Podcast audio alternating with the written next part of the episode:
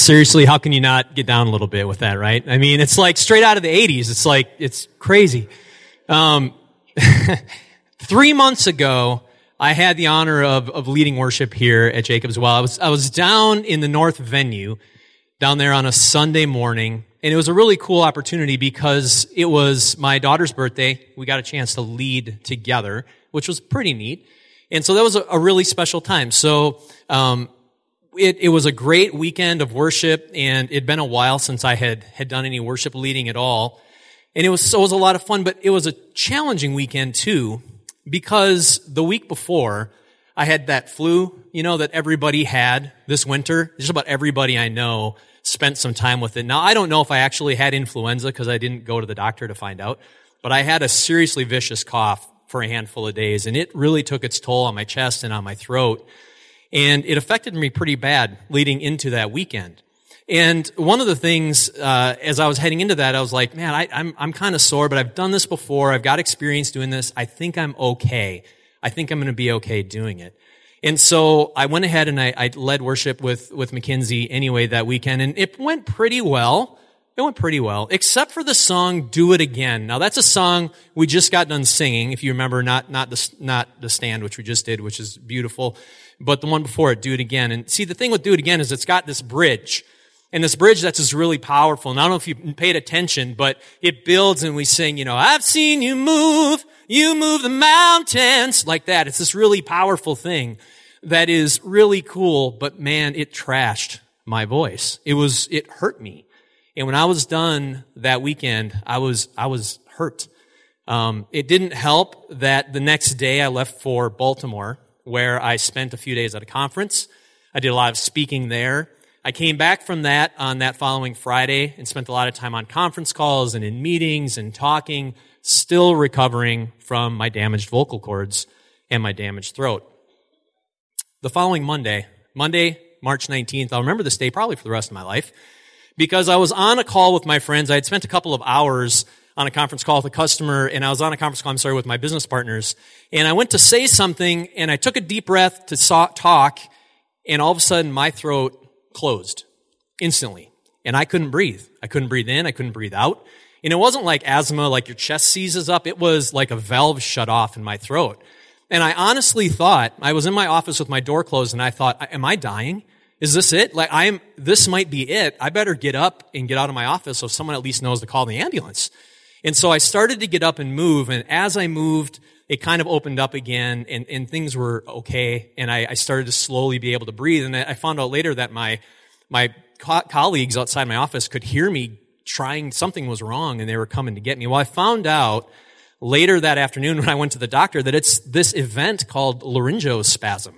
Now, that's an ugly word to look at. It's an ugly word to say, and it's a very alarming thing to have happen to you. It's actually when, when you have a spasm in your larynx and your vocal cords and they literally shut and they completely close. It is a terrifying thing to have happen. Now, I've also found out you can't die from it. Um, the worst that can happen is I could pass out and fall over, and then you'd start breathing normally again, or at least you'd start breathing and probably wouldn't die. So that was, I guess, some consolation. Uh, but it was a really scary thing, and I went on to deal with that a couple times a day for about the next week, and then once a day for a couple weeks, and it took a long time to recover. Now I tell you that story um, because uh, of two reasons. One, because it's related to the song "Do It Again." I, I really feel like, I mean, that was the song that that bridge killed me that weekend. And I kept thinking about that for the next couple of weeks. Like, it was that song. It was that song that I sang that hurt. I shouldn't have sang that. I shouldn't have gone and done it. That was foolish. Um, and I just kept thinking of that bridge over and over again. I'm going to find out, come to find out the song Do It Again continues to play a role in my life, uh, even after that. But it, the second reason I tell you that story is because I'm still not better. And the fact I'm able to even speak this weekend is, I'm very thankful for that because I'm still on the road to recovery. I still can't sing like I, that I could even prior to March and even speaking. So if I'm clearing my throat or I'm grabbing water frequently, that's why I'm still recovering from this. If you don't know me, my name is Jason Pecor. I've been at Jacob's Well for a long time, pretty much since the beginning. I mean, we were part, our family was part of the launch back in 2001.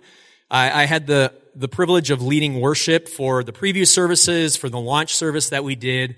I spent some time part-time on staff as a, as the worship director. I'm not on staff right now. So for those of you who are new here, haven't seen me before, or maybe you're a guest from BFC, I'm not on staff. Um, but I was an active overseer here for about seven years. And so I'm, I'm deeply deeply in here at Jacob's Well. I'm, I'm, I'm part of what's going on around here, and I've had the, the good fortune to be part of it for a long time. But I haven't always been at a church like Jacob's Well. I actually, I grew up, I, I grew up in Altoona, Wisconsin, which is right next door. It's a sister city to us here in Eau Claire. I grew up at a, a small Lutheran church called Bethlehem Lutheran Church in Altoona. It was a, a traditional, uh, Missouri Synod Lutheran church. We sang hymns. We had a liturgical service it was a great experience, honestly. I have very, very fond memories. I loved our pastor. I had great leaders. It was a great place to grow up. But it was a traditional Lutheran church. So we sang hymns, we did the liturgy, and we never clapped. I don't know if you grew up in a Lutheran church, but you do not clap. No matter how awesome anything is, you just stand there and nod. This is great. So we don't, we don't clap. Um, in college, I kind of drifted a little bit spiritually, but I was fortunate that that didn't last too long when I was a sophomore, I, I had the opportunity to meet um, my wife, Tina, and we started dating. She grew up in a different household. She grew up in a Wesleyan church, and I started hanging out with her and her family. And it was really at that time that I had that first introduction to the idea of a personal relationship with Jesus. And things started to change, just kind of started to refan the flame of my faith at that time in college. Uh, we got engaged in, in 1994 and we started, I'm sorry, 19, late 1993, but we started going to um, Valleybrook Church in 1994 when it first launched. So Valleybrook Church was a new church in Eau Claire that started in 1994 and we started going to that. And that was my first experience with contemporary worship music. And I, I, came in and it was being held at South Middle School. And I came in and there were drums on stage and a bass guitar and lead guitar. And the lead pastor, Kendall, was playing guitar and singing. And I was like, what is this all about? What is the, all the people are clapping? And it was amazing. And the music, the music was so good. And I had been involved in music and sang all through high school, and I always had loved it. And so this was a big deal. It spoke to my soul. It's how I really connect with God the best is through music. There's one song that I remember. It came from the Red Maranatha Praise book. Anybody remember this book? Anybody remember this? All these courses from this song, right? This goes back a ways. There's a song called Shine, Jesus, Shine. And this song sticks in my head to this day because I had never sung anything like this before. And the words were just so human readable and I connected with them and I loved them. Now, I loved the music for sure, but I really loved understanding the lyrics. And they were so different and they spoke about God and to God and to me in ways that it was just new and fresh. And so ever since then, I've always paid attention to the lyrics in worship songs. And I was thinking about this earlier this year, and I was sitting in one of our services and I was looking at the lyrics in a song we were singing, and I thought, wow, okay, this song is about this, and I'm singing to God, but not all our songs are like that. Some is us and we, and we sing differently and about different things. I wonder if everybody thinks about music like I do. Is everybody else thinking about this? This seems like something we should talk about. Well, I ended up texting this idea for a message to my friend Paul. Now, what you need to know about my friend Paul is my friend Paul is a lead pastor at a big church in the Chippewa Valley, this one. So we had this text message exchange. I'm like, hey, Paul, I got this idea. This is on, actually, interesting. This was on March 18th that I texted him.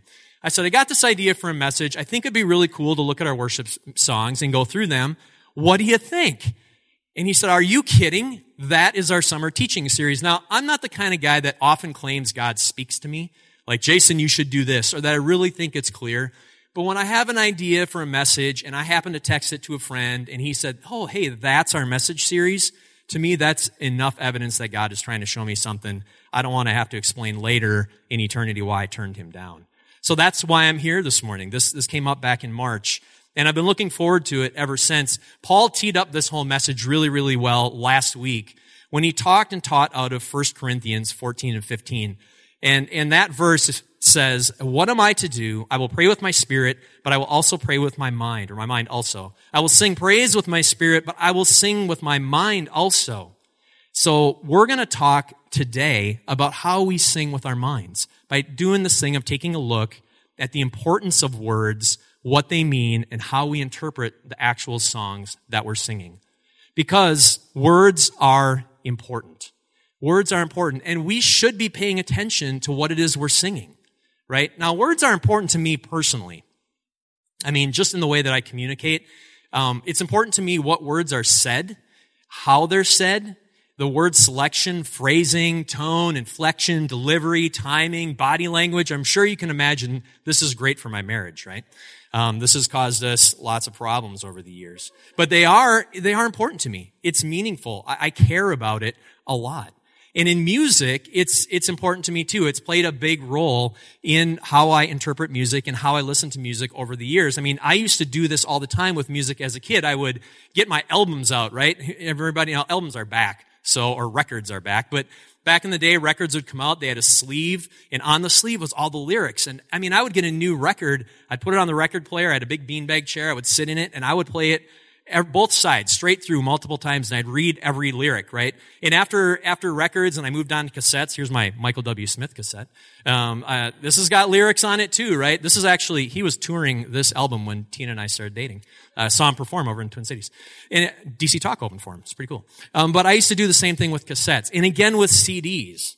It's a little harder to do it now, but it was important to me um, to be able to understand the lyrics that people were singing in a song. I never understood people that said, well, I don't really pay attention to lyrics. I just like the music. And this kind of argument used to come up a lot when like heavy metal was under fire for their music or rap or any genre you can name. People like, well, we don't pay attention to the lyrics. Well, you should because some of that stuff is really, really meaningful. Some of it's really destructive. You need to be looking at that. And I'm the same way with worship lyrics. I love to dissect the lyrics. It's important to me to understand what they say, not just the words themselves, um, but the context of where they're coming from. So words are important. We need to pay attention and we need to look at them under the right context. So just like with Bible study, understanding words or understanding context is really important to understanding the words in the songs that we sing. Um, I remember uh, back a while back when Pastor Paul did a series on on Bible study, and he said this during that time um, he said, a passage can never mean what the original author never intended it to mean. Right? So let's listen to that again because there's a lot of double negatives, a lot of negatives in there. But a passage can never mean what the original author never intended it to mean. And this is a great way to look at scripture. The point here is that you can't just take a verse and say, well, this is what it means to me, so this is how I'm going to interpret that.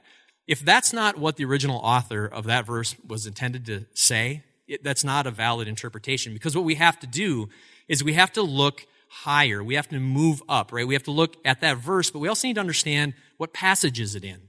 What chapter is, is this thing from? What's going on at the time? What is, what's the kind of broader theme of the chapter? And then you back up farther from that and you need to look, well, what book of the Bible are we in? Is it one of the Gospels? Is it one of Paul's letters? Is it something from the New Testament? Because that makes a difference what testament it's in. Because we would understand things about Christ differently, or the people that would have written the Old Testament writings would have understood it differently than we did in the New Testament. So just like with a Bible verse, we need to understand all that context. We can do the same thing with our, uh, with our songs. And so we need to understand the importance of context. So we're going to ask three questions here as we look at context when it comes to songs as we engage this idea of worshiping with our mind. Um, the first one is this. Who is singing? The second is who are we singing to or who is the audience? And the third one is what words are we singing or what do the words mean? And so that's what we're going to spend the rest of my time here talking about as we kind of dissect these songs. And what I want to do is just kind of call out a few other worship songs and things that we've done in the past, songs we do now, and kind of point at these lyrics and say, are we thinking about this? Is this making sense to us?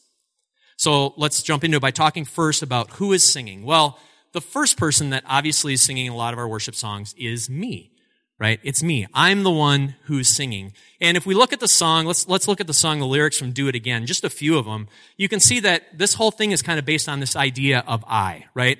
Um, I'm still in your hands. This is my confidence. You've never failed me yet. We're speaking to God. And then this bridge, right? Here it comes again. Do it again, bridge. I've seen you move. You move the mountains. And I believe that you will do it again. It's me. I am singing to God. So the, the first person singing, when we look at who's singing these songs, is very often, it's me. But it doesn't have to be me. It could be we. It could be all of us, right? We sing to God together. Another song we sang here just a little while ago is the song Only King Forever. And if you look at this song, this song's different. This song says, Our God and firm foundation, our rock, the only solid ground. The nations rise and fall goes on. And as we build into the chorus, it says, We trust in the name of Jesus before we head into the chorus. This is us singing together. And there's something uh, just cool about us singing as a group collectively to God and about God. We can sing together. So sometimes it's me, and sometimes it's we. But other times it's actually both, right? A lot of songs do both. So you start out singing like we and us and our, and then we transition into a very personal I. And a lot of these songs have this pattern. But the cool thing about God is God can multitask like this, right? He is capable of doing this. So he can transition from receiving our corporate worship and then suddenly connect to each and every one of us, no problem, right? He can handle that. And he can multitask that way. He can parallel process or multi-thread, whatever industry you're in, and you want to use the right vernacular. Um, but he can do that. And it's a, a very common thing we do. But do we notice it in those songs? Because there is something beautiful about collectively singing together and then transitioning that time and saying, hey, look at God, look at who He is. Isn't our God great? And then we turn in and say, God, you are my God. I am singing to you. I am going to praise you. So we know sometimes it's, it's me, sometimes it's we, often it's both. The question, next question then is, who are we singing to? Who are we singing to? And who is the audience and the recipient of our songs, of our praise? Well, the most obvious answer, right, is God. I mean, God is the, the clearest person, the clearest one that is going to receive our praise. And if you look at the Psalms as, as our pattern of worship, where so many of our worship songs come from, you clearly see this over and over. I mean, let's, let's take a look at Psalm 150 for a minute and just take a look at this. It says, praise the Lord, praise God in his sanctuary, praise him in his mighty heavens, praise him for his mighty deeds. Praise him according to his excellent greatness. Right now, it's pretty clear who we're praising, right? We're praising God. Now, the back half of this verse is cool to those of us who like contemporary worship. Praise him with trumpet sound. Praise him with lute and harp. Praise him with tambourine and dance. Praise him with strings and pipe. Praise him with sounding cymbals. Praise him with loud and clashing cymbals. Like I said, for for those who've ever wanted to argue for having lots of noise on stage, this is a great verse to point to. Um, I'm not saying all worship has to have it, but I am a fan of, of lots of instrumentation. I also like things quiet. Now, so it's very obvious, right? It's very obvious that we are praising God. God is the recipient. Now, one of the things I'll say though is, is I want to point this out. Pastor Paul's always talking about fishing. I don't fish, and I, sometimes I feel inferior. So I want to point out that I don't, haven't found a psalm yet that says, praise him with the whiz of a bait caster or the soft purr of a trolling motor. Now, I know that doesn't fit into his theology of fishing and I probably won't get invited back. Um, it's hard to argue about all the fishing references in the New Testament though. He's got me on that one. Lots of our songs fall into this category. In fact, most of them, where we are praising God. And this can take several forms. I mean, some of these songs are like prayers. Uh, they're not like the song we read. Uh, think of a song we used to do a lot in, in older time in our church in the early days called the Potter's Hand. And if we look at the Potter's Hand, the Potter Hand says, Beautiful Lord, wonderful Savior. I know for sure all my days are held in your hands. You guys remember this song? Crafted into your perfect land. It's got this feel of a prayer. And it's just someone talking to God in a very prayerful style. Um, sometimes we give thanksgiving. Sometimes we just simply give adoration, like the song we just read. Praise you, God. Praise you for all the wonderful things you've done. Some songs we actually petition. We ask God to do things. We ask God to move in our city, in our nation, and in our lives, in our hearts, and in our church. We petition Him to do things. Um, but very often they are just straight up songs of praise. Going back to my Valley Brook days, there was a song that I remember from uh, from Valleybrook called Victory Chant. Do you remember Victory Chant? Victory Chant's just like this raw, powerful praise song. It was a call and response tune. And it was just like the leader going, Hail Jesus, you're my king. And then they would sing back. And they go, your life frees me to sing. And there would just be this call and response. It went on. There were multiple modulations. It was very powerful and it didn't even need much for instrumentation. You could just do drums and do it a cappella. It was awesome. Just straight up praise to God. See, now I do that and I have to take a drink. I apologize. And then I drip too. Did you get that on the video, Tina? Um, so we praise God sometimes though, so God is, is the primary audience. That's who we're singing to primarily. But we also sing to each other. And sometimes we don't think about this. A lot of our songs, we're actually singing to each other. And sometimes they look like songs of encouragement. There's a song we did a couple weeks ago called Oh Come to the Altar. And look at these words. These words say, Are you hurting and broken within? Overwhelmed by the weight of your sin? Oh, come to the altar the Father's arms are open wide. This is not a song to God. This is a song to one another. This is a song to the person who has come in our midst that is hurting, that is feeling the weight of sin. And we're saying, You are in a place where you are welcome. We sing songs to encourage one another. Uh, sometimes we celebrate together. Um, sometimes we sing songs to one another, affirming what we believe about God. There's a song called Lion and the Lamb that, that we sing. And if you look at these lyrics, we sing, He's coming on the clouds. Kings and kingdoms will bow down, and every chain will break as broken hearts declare his praise. For who can stop the Lord Almighty? This is a song that we sing together to one another, where we sing, Look at who our God is. This is what he can do. Isn't he amazing? And we're singing about God to one another, encouraging each other, affirming what we believe about who he is. Much different audience, right? But this happens all the time in the music that we sing, and it's critically important that we build each other up like that. Another sort of strange person we sing to you might not think about is we sing to ourselves. Very often we sing to ourselves. And a lot of times this looks like taking a step of intentionality, which I love. It's one of my favorite things about worship is being intentional about something, right? Uh, going back to some older songs from the early days again, there was a song we just wore out called Trading My Sorrows. And if you look at this, the, the verse here, it says, I'm trading my sorrows. I'm trading my shame. I'm laying them down for the joy of the Lord. Very intentional. We're coming in saying, this is what I'm going to do. I'm going to set this stuff aside and I'm going to focus on you, God. Another one is a simple song called Come Now is the Time to Worship, where we're just looking at this saying, look, come, now is the time to worship. Now is the time to give your heart. These are two older songs from a number of years ago, but they got played so many times, but they're great songs of intentionality. In addition to being intentional about taking this time to worship God and focus on Him and what we're doing, songs to ourselves very often strengthen our understanding of what our identity is or who our identity is in Christ. Uh, you think about a song called Amazing Love that starts out by saying, I'm forgiven because you were forsaken.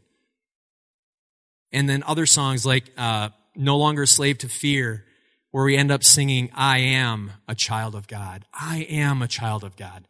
I'm no longer a slave to fear. I am a child to God of God. Again, not a song to God directly. That is a song to us, to ourselves, affirming our identity in God and in Christ. And these are very, very powerful ideas to be aware of as we're singing these songs, and they're all incredibly important to how we worship God and how we connect with Him. So that's who we're singing to. We can sing to God, which we do most of the time. We sing to each other, and sometimes we sing to ourselves. So we should probably spend a little bit of time and talk about, well, what do the words mean? What is it we're actually singing? What are the words that we are singing? Where do they come from in terms of their origin and what do they mean? What is the intent of the words that we're singing? Because again, this is, this is important to understand. We know who's singing it. We know who's receiving it. What are we saying? We should think about this. So what is the inspiration of these songs? Well, the clearest and most obvious inspiration, just like God being the recipient of our praise, is the Bible. The Bible is where so many of our worship songs come directly.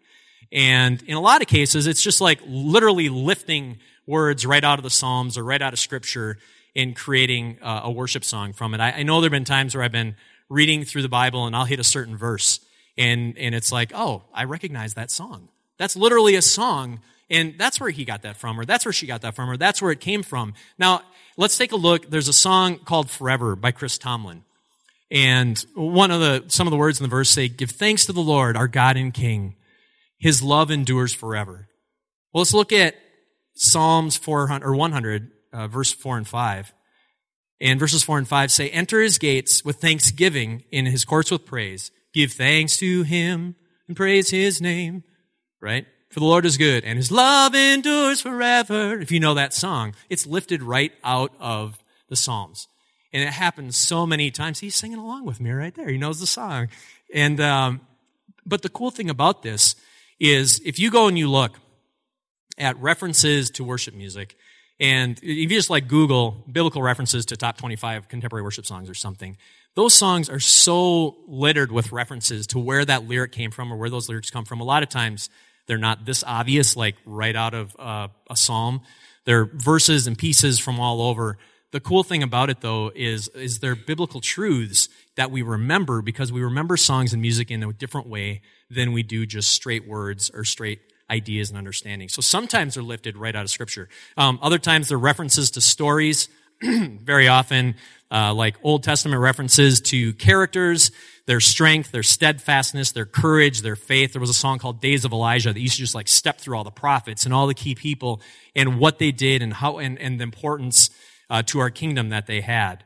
And so there's these stories. Sometimes though, sometimes this can be a little bit confusing especially for new believers, um, or those of us who have kind of forgotten uh, stories from the Bible. Let's, let's look again at, at the song. I want to keep coming back to the song Do It Again. If you look at the opening line of Do It Again, the opening line says, Walking around these walls, I thought by now they'd fall, but you have never failed me yet. This is a direct reference to uh, Jericho and to Joshua and Jericho. But if you didn't know that story, right, if you didn't know that story, then you might look at that and go, I don't, I don't understand what's going on here. I've never heard this before. This is weird. And so, just like when Paul talked about raising an Ebenezer last week, when Pastor Paul talked about that, you might think, well, what's an Ebenezer? Well, it's a very specific reference to a Bible story. Similar type of thing here. I mean, if you go and you ever see a, a song lyric and you're like, I don't even know what this means, odds are it's a reference to a biblical story and you just haven't heard it yet. Or maybe you've forgotten it like I tend to do sometimes. Songs, also the origin of those songs very often are theologically based, right? They're songs based on our theology about God. Hymns are great for this. So many hymns are not as much songs to God as they are songs about God, and they affirm what we believe about Him. Some songs are even straight up just statements of faith or creeds. If you grew up like I did in Lutheran Church, we said the Apostles' Creed almost every single week. And there's actually a song called We Believe that is just the Apostles' Creed set to music. I mean, if you look at like the first part of the verse, it says, We believe in God the Father, maker of the universe, and in Christ, his Son, our Savior, come to us through virgin birth. This is the Apostles' Creed set to music. And so the origin of those songs can be there too. Um, oftentimes there are personal responses to God, His goodness, His grace, His character, His faithfulness. These are ways that we respond to God. And it's important that we understand it, and it's important that we test the lyrics now and then. That we look at them and we say, do I believe this? Is what I'm reading, is the lyrics that we're seeing here, is this consistent with what the Bible says about God or about Christ? Is it consistent with what we know about His character and His heart? Because it's important that we understand that. Now, I'm not saying every single worship experience has to be this cerebral thing where you process everything deeply and intellectually, because that kind of you know, ruins the moment sometimes. But once in a while, step back and look at it and think about it. It's important to do. Um, a couple words about intent or meaning I want to uh, talk about too, because I think it's important that we understand what we're really saying and make sure that we are paying attention. Um, because sometimes we sing songs and we just sing them and we don't necessarily pay attention to what we're saying, and that can be kind of dangerous. We can get that muscle memory, right, where we can just spit it out and we're not even thinking about it. I remember this uh, coming up to me one time in the song Blessed Be Your Name, where I realized, well, this song's about good times and bad, not just the good stuff. And if we look at the lyrics for um, Blessed Be Your Name, um, we can see that it starts off by saying, Blessed be your name, right? This is great. When the sun's shining down on me and the earth's all as it should be, blessed be your name. This is great stuff. The sun's shining down on me. But then we get to the next verse. Blessed be your name. On the road marked with suffering. That's not as awesome. Though there's pain in the offering. Oh, I didn't sign up for pain. Blessed be your name. Right? And we sing to God even in the midst of the good and the bad. And I remember sitting there going, wow, I didn't even realize that I was supposed to do this or what was going on. What about some of the proclamations that we make in our songs? We just sang the stand. In the stand, we sing, um, So I'll stand with arms high and heart abandoned. In awe of the one who gave it all, I'll stand, my soul, Lord, to you surrendered. I am surrendering my soul. These are powerful words. These are powerful words. What about the song Ocean? Uh, oceans. In the bridge where we sing, Spirit lead me where my trust is without borders. Right? And we sing, let me walk upon the waters wherever you would call me. This is the part. Take me deeper than my feet would ever wander. Do you really want that? That's what we're asking God to do. And my faith will be made stronger in the presence of my Savior. We are asking God in this song, take me deeper than I would ever go. Stretch my faith. Make me stronger in ways than I would ever think to do. Do you realize you're singing that? And if you are, is that really what you want? Now, again, there's all kinds of room in music for hyperbole, for metaphors, for, for things to be, um, you know, illustrations and, and to be made so that it's beautiful and fun to sing. I'm not saying that we have to interpret every song absolutely literally. That doesn't make sense as an art form. But think about the intent that's going on here. What are we actually saying and what are we actually singing when we do it? Because it's important that we think about that. So what happens when you look at a song like The Stand and we say, you know, uh, I'm surrendering my soul to you, but we're not really feeling it? Because that happens, right? I mean, we don't always feel it. We don't always feel the songs that we're singing. Sometimes we're in here and we're singing music and we're like, I don't, this isn't, I'm not connecting with this. I don't really feel this way. And what I want to encourage you is that when you're not feeling it, it's okay because we have a helper in this place. You need to remember that God is here and the Holy Spirit is here. And He is at work in your heart and in us when we're singing. Because I know there are times where there's songs I'm like, I, am not feeling it right now. This is not how I feel. And if you're ever feeling that way, you may wonder, well, Jason, then should I not sing it? Should I not do it? And I would say, no. I don't think that's the right path, especially if your heart is, I want to be there. This song, whatever it's saying, I'm not feeling like that right now, but I want to be. I want to be there. I want my heart to be that tender. I want to be that sold out for God. I want to put my arms in the air and praise Him in ways that um, that I'm currently not doing. I mean, one of the things we talk about that I that I kind of skipped over is body language. Um, you know, if you think about the stand, we in that song it says, "I'll stand with arms high and heart abandoned." Right? And I looked around the room during that bridge, folks. There's only about 3% of us that had our arms in the air, right? And that's okay. I'm, I'm the same way. I don't always do the visuals along with it because sometimes you're not feeling it. But the thing is, if your heart's there and you want to be there, it is still valid worship. And in fact, I think it's more authentic. If you're sitting there and thinking, well, my heart's not where this song is right now, you can use that song as a pattern to lead your, your heart to where it should be because where our mind leads, our heart will follow. And the Holy Spirit is at work. And so when you do it that way, God will honor that, and it is truly an authentic way to worship Him. Uh, going back to my throat problem, you know, back in April, it was actually I looked at my journal. It was it was April 29th. I was here for worship, and I knew this message was coming, and I was pretty discouraged because I was not better. Um, and it's a big deal because I use my voice for my job. I do voiceover work. I'm in sales and marketing. I like to sing. And so this is a big deal when I, when I can't use my voice. And I was in a pretty bad mood. I wasn't really all that happy about the situation. And I was sort of um, feeling sorry for myself. And I'm sitting there in worship and the song Do It Again comes on. this is the song that injured me, people. This is the song that hurt me. I don't like it. And then we get to the verse, right? And so I'm not even singing. This is me. This is me in worship that day. And I'm like, all right, God, I know I got this worship thing, this message coming. I can't even sing right now. I don't like this very much. And then the bridge came. I've seen you move. You move the mountains. And I thought, do I believe that? Do I believe that God will move this mountain and that I can actually speak in July? And the truth is, I, I wasn't sure. I wasn't confident about that. Intellectually, I know that God can. I believe He can, but I wasn't feeling that in my heart. But what I decided in that moment was I was going to sing that song anyway because I wanted to believe and I wanted to actually feel it 100% sold out, believe that is what He is going to do. Now, I'm not completely better. You can hear it in my talking, and, and I can tell you I'm, I'm not 100% there, but I'm here this weekend, and I'm here. And uh, as we were doing worship um, before, right before I came up, I just started to tear up thinking, I had this idea, I didn't think it would happen, and here I am. And, uh, and I just was able to say, God, I'm going to trust you. I'm going to follow you. I'm going to sing these words even though I don't believe them right now because I'm going to trust you. I, I mean, I believe them intellectually, but I'm not feeling it. I'm going to trust that you're going to lead me there. Um, as, uh, as the team comes out here for uh, our offering, I want to encourage you with a few next steps. Uh, the first thing is this pay attention to the words. Consider the words that we are singing.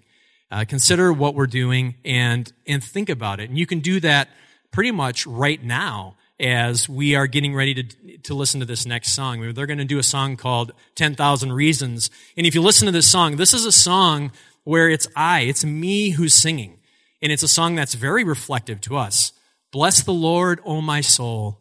O my soul. We are singing to our souls in how we should respond to God. So pay attention. Pay attention in the weeks to come. Take a look. Once in a while, just step back and say, Lord, what are these words? What am I singing? And do I believe it? Where's my heart in this? I also want to encourage you. I know that uh, we've got the devotional that has been written for this series and for the summer. I want to encourage you to continue doing that. In fact, um, there's a, a, great song in there for today's devotion where it really, as I looked through it, I thought, ooh, I could have used this as an example because there's lots of, of things we talked about in here in terms of ways to figure out what's going on at that song. So Saturday the 7th, look at that devotion day and check it out. Um, go to One Fest, which is coming up in a couple of weeks and, and a Christian music festival. We don't get a lot of those around here, so go out and support that. Pay attention to the lyrics there too. Sometimes it's harder with that kind of music. Uh, but do that. And, and just, I hope that in the future, taking a little bit of time to understand what we're singing, the words, who it is, will help you guys have a deeper and richer experience in worship. Let me pray and then uh, we'll take our offering. Lord, I give you thanks for the fact that uh, we were able to do this this weekend.